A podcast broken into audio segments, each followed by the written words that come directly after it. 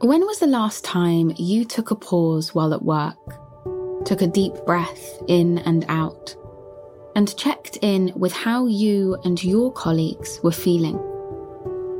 Chances are your office could use more mindfulness.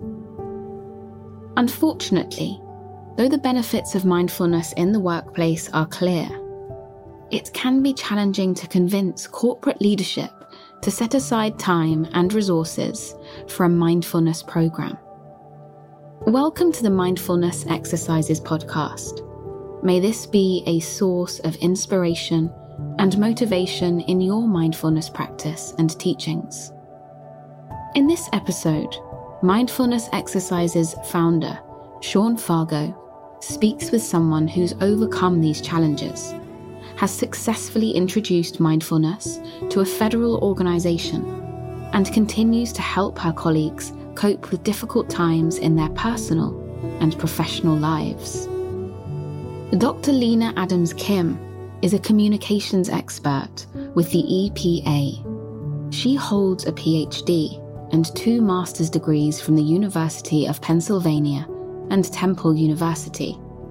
And in her research, has been focused on organizational psychology, communications, and how mindfulness intersects with social and environmental justice. She's also a graduate of the Mindfulness Exercises Mindfulness Meditation Teacher Training Program and founder of Mindful EPA, the Environmental Protection Agency's nationwide workplace mindfulness program. In this interview, she shares her experience and some of the best practices for introducing mindfulness in the workplace, especially one that takes pride in its skepticism. Want to let you know that we have a brand new online program right now that certifies people to teach trauma sensitive mindfulness. This is a 15 hour online, internationally accredited certification program that walks you through the step by step methodologies of how to teach mindfulness and meditation with trauma sensitivity. It's co taught by the world's leading experts on trauma sensitive mindfulness, comes with a lifetime access, money back guarantee, and a community of peers to support you on your path to be trauma sensitive. So, if you want to teach mindfulness and meditation without harming people, without retriggering them or overwhelming them, go to mindfulnessexercises.com slash sensitive.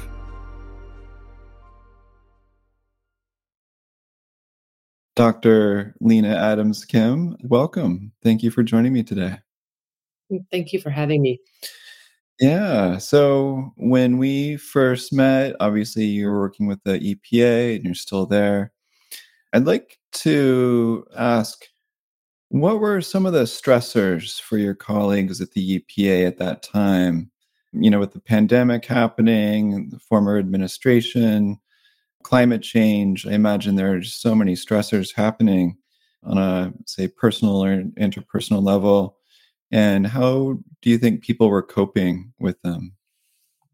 Well, uh, before the pandemic, there was the challenge of working for an administration where the head of the administration, the president, was saying things that were not necessarily supportive of the Environmental Protection Agency. So for three years, we had messaging that you don't matter as much and certain things matter more than others. Many of those certain things were things that the scientists at EPA didn't agree with. And there was a huge, massive fleeing of a lot of our scientists. So institutional knowledge was gone or leaving. And then near, I forget the date, but sometime before, during, at the beginning of the pandemic, we were told to avoid speaking about words like diversity and inclusion and avoid training related to those topics and the pandemic forcing everyone to their homes, working remotely. We all know how that felt. You know, it was a global situation where many of us who are lucky to have jobs where we could work from home, that working from home process was really painful and confusing, along with the mixed messages about masking. To add a little layer of horror onto it very early in the pandemic, EPA Region 3's office had a very high profile death of several teenagers, kids of our colleagues. One of them, a really horrific bike accident, just left everyone shaken and depressed. Usually, you would go to the office and everyone would hug and there would be talking and communal mourning. But what I sensed when I was jumping into Teams meetings was a level of grief, desperation, and lack of certainty or agency that I sensed when training communities in mindfulness at hospice. So, with that sort of sense of, oh, this feels the same, I thought I can certainly help. So, I approached my Region 3 leadership in Philadelphia with a small group of colleagues who agreed with supporting me, saying, hey, there's a tool that we haven't yet used here in the agency that we think can help. And we have somebody who's comfortable starting the process, Lena, can we give it a go? And usually things within a large bureaucracy take a little bit for approval. And I think approval took like an hour. And what we did was we just started a organic process of including mindfulness into things that happened within the virtual agency structure starting regular sessions most of them starting off with what is mindfulness like sort of the basic training and then offering little snippets of here's what practice in mindfulness might feel like. And then when it's really started taking off, people starting to approach me, and to this day, actually yesterday, which is a year and a half or two years after this all started, people saying, Hey, I have an event going on, or I have a office retreat going on, or I have such and such going on. Can you join for 15 minutes or half an hour in that event and incorporate mindfulness with us? It is quite unusual for a large agency or large company to try something like that so quickly. Why you think they were so open to mindfulness being shared so quickly? Was there anything that you said? Was there like a formal proposal that you shared?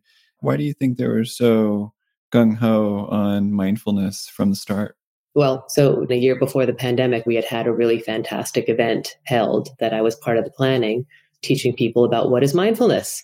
It probably was something in the back of my mind because it's something I did at hospice.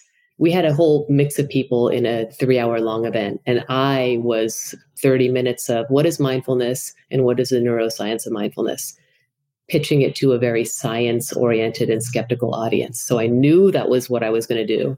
And they front loaded me to the beginning so that everything else people would be more receptive to hearing.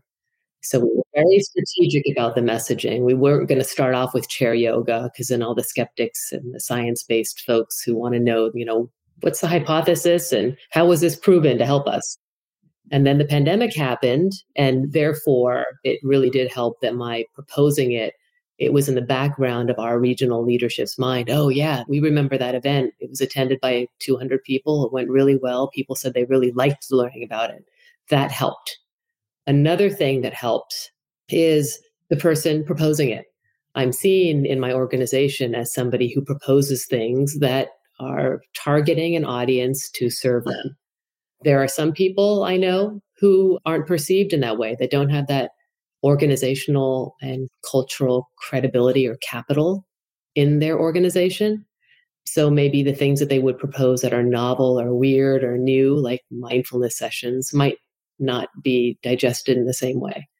So we were very strategic about that. Like if there was somebody else in the organization who that proposal would have come better from, I would have said that proposal should come from so and so. And I'll back them and I'll do what I need to do as the person leading the sessions but you're always thinking about not only the message, but you're also thinking about your audience. How are they going to receive the message based on the channel and who the message is coming from? I'm a trained communications expert, so I'm always very cognizant about that as well. Yeah. Yeah.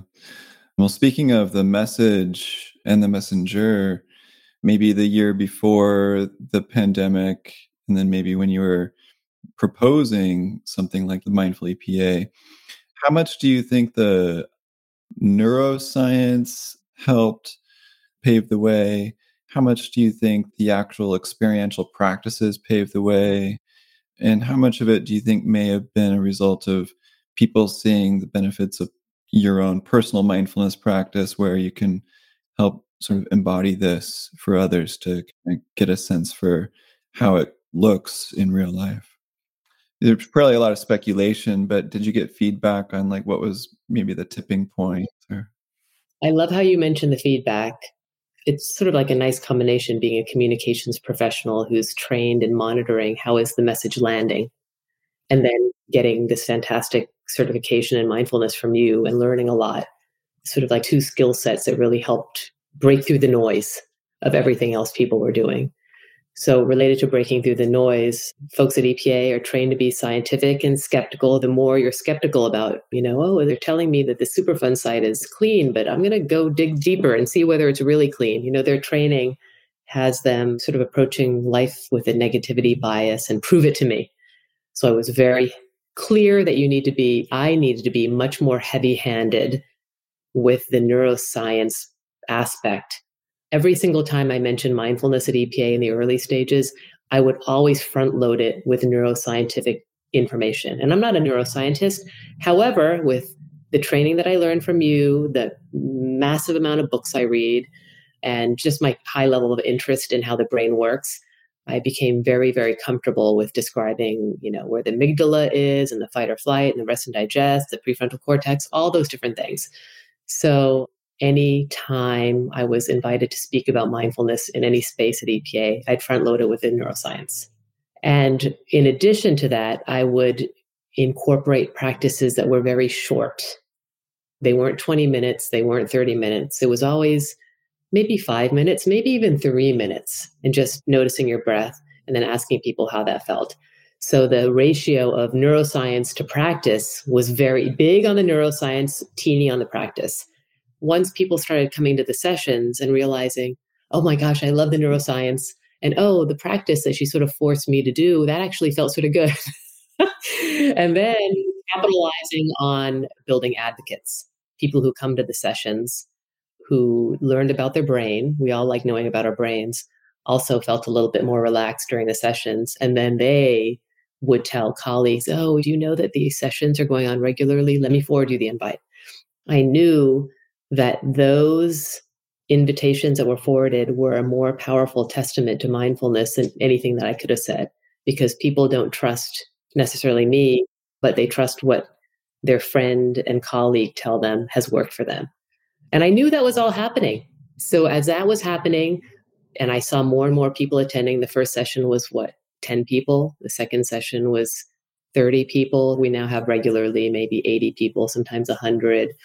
I knew people were telling one another. That's when I knew I could start shortening the neuroscience part and lengthening the practice part very strategically. But also knowing once in a while, adding longer neuroscience, shorter practice, knowing that I had newbies in every call. So constantly monitoring, knowing that I don't want to scare off a newbie and have us sitting there doing a mindfulness meditation for 20 minutes. They come in they hear like five minutes of Lena introducing herself and hi, welcome.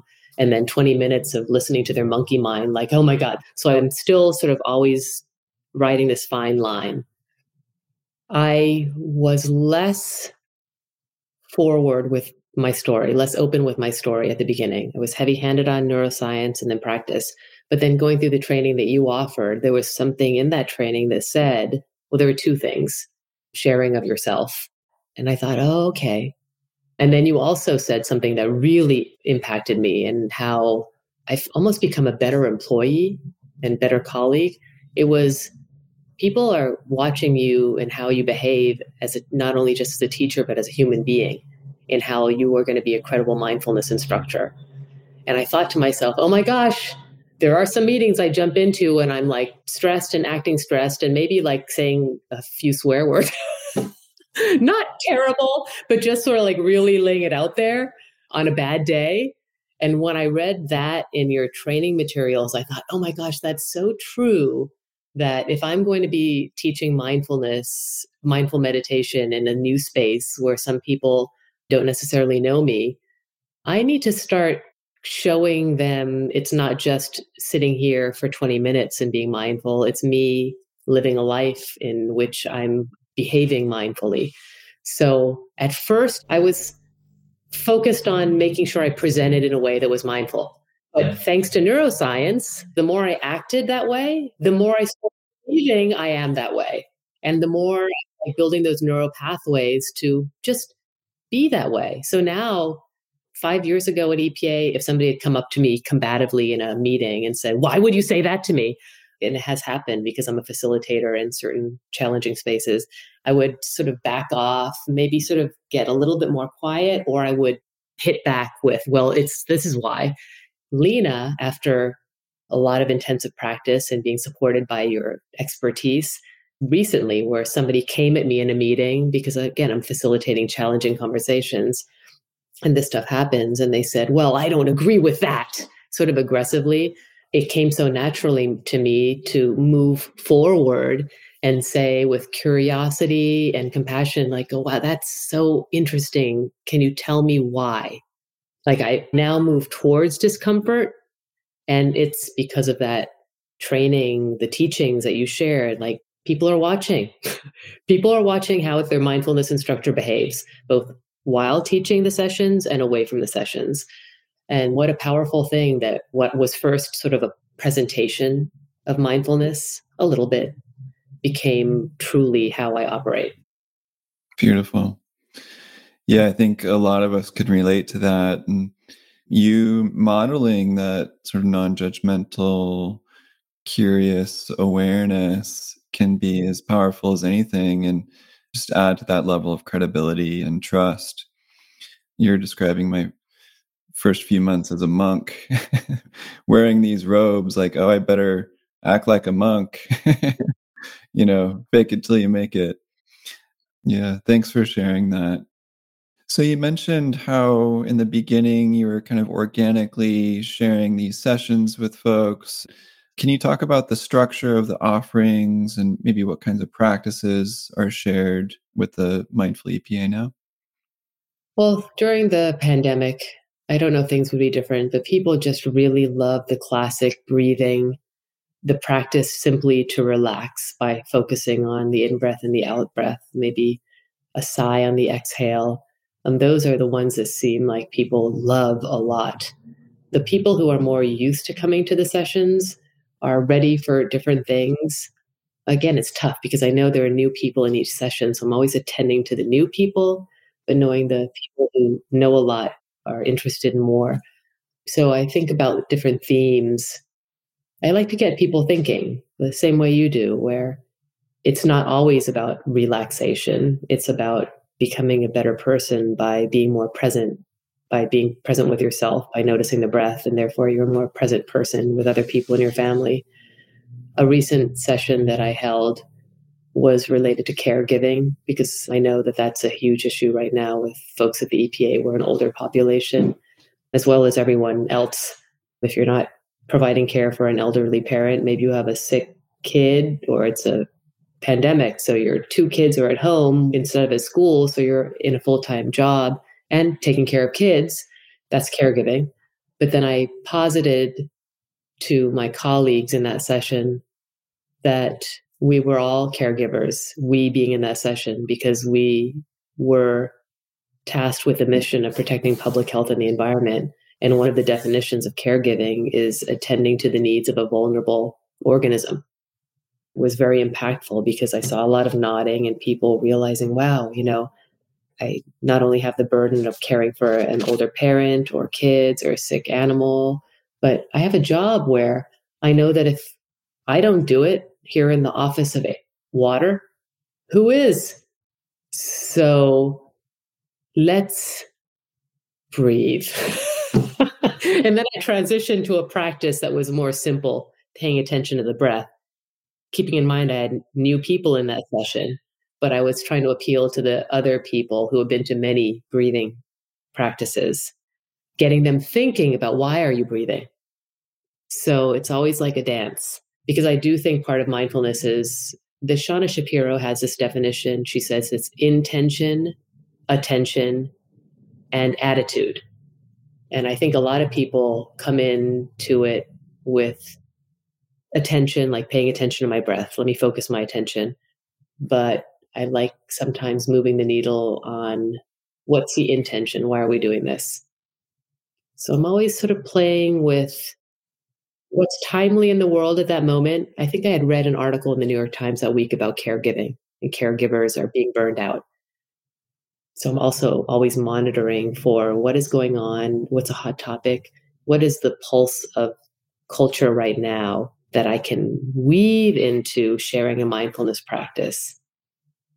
So it makes it relevant. Exactly.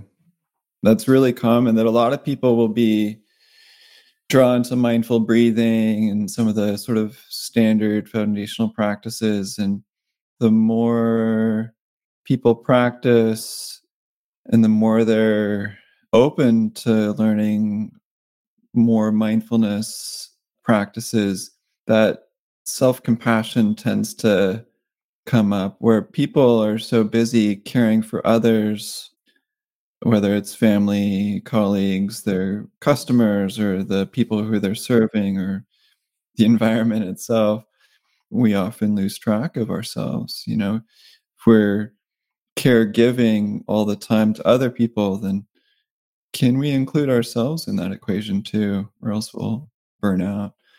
It's just so common for people and corporations and agencies to not necessarily ask for self compassion practice. And you mention that word, and people either run away or give you 15 reasons why that's not for them.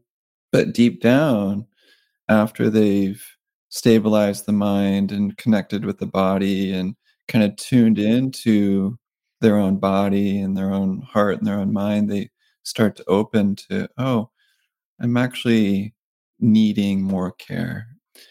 And, you know, mindful breathing is an act of self compassion, but practices like loving kindness and loving kindness for self, I find people give the most feedback about those practices because they don't do them very much and they're in sore need of it.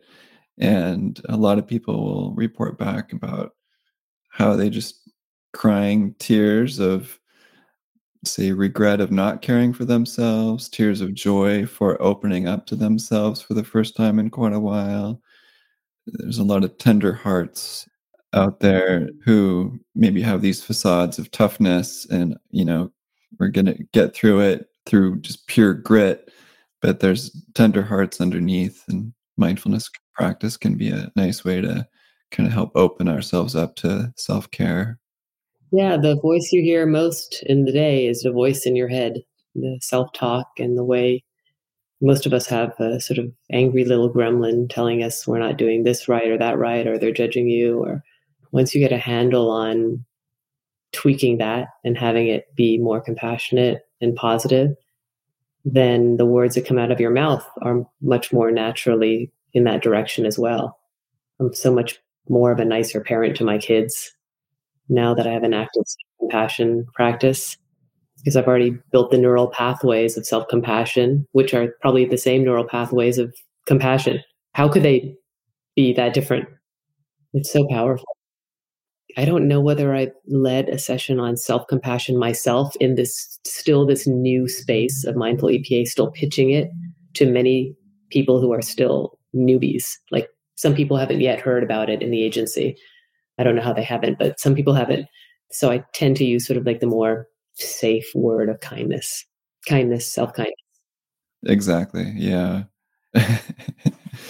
Sometimes they don't even use the word mindfulness because people might have different views of what it is. So I'll just say, yeah, present moment awareness, or sometimes I'll liken it just to emotional intelligence and but yeah, self compassion. We don't have to use those words because they can seem so scary. You're saying that uh, reminds me of the one term I realize I'm seeing people at EPA really respond well to training your brain. They love that because these are people who got to this career by going to school, getting high level degrees, doing whatever they need to do to protect the planet. so that really resonates with them. Training the brain. Yeah. And that's what we're doing. Well, Lena, it's been a treat to work with you, to support you in your efforts. I am just so inspired by your work with Mindful EPA and starting it and getting it to this place where it is today.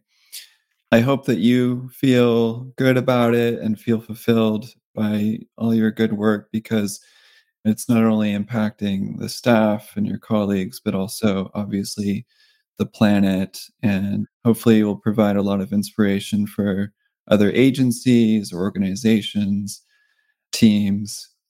I really want to thank you for everything you've shared today that hopefully will be of service to others. I think that you walk the talk. You know, I've seen you in action at the Mindful EPA with your leadership and how you relate to your colleagues and you walk the talk, you know, you model that mindfulness, that non-judgmental moment to moment awareness of yourself and others as you teach and facilitate. I just can't thank you enough for your work with the planet and with your new role. If people want to reach out to you or learn more about you, how can they do that? Well, they could certainly, I'm on LinkedIn by my name.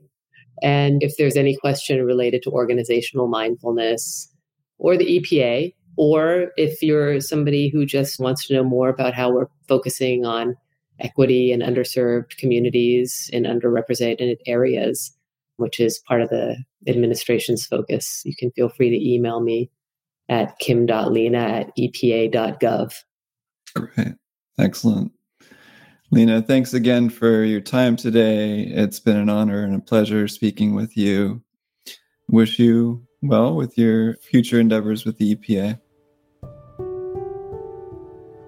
An additional thank you to Dr. Lena Adams Kim and also Sean Fargo for drawing attention to some key considerations for anyone who wishes to bring mindfulness to the workplace.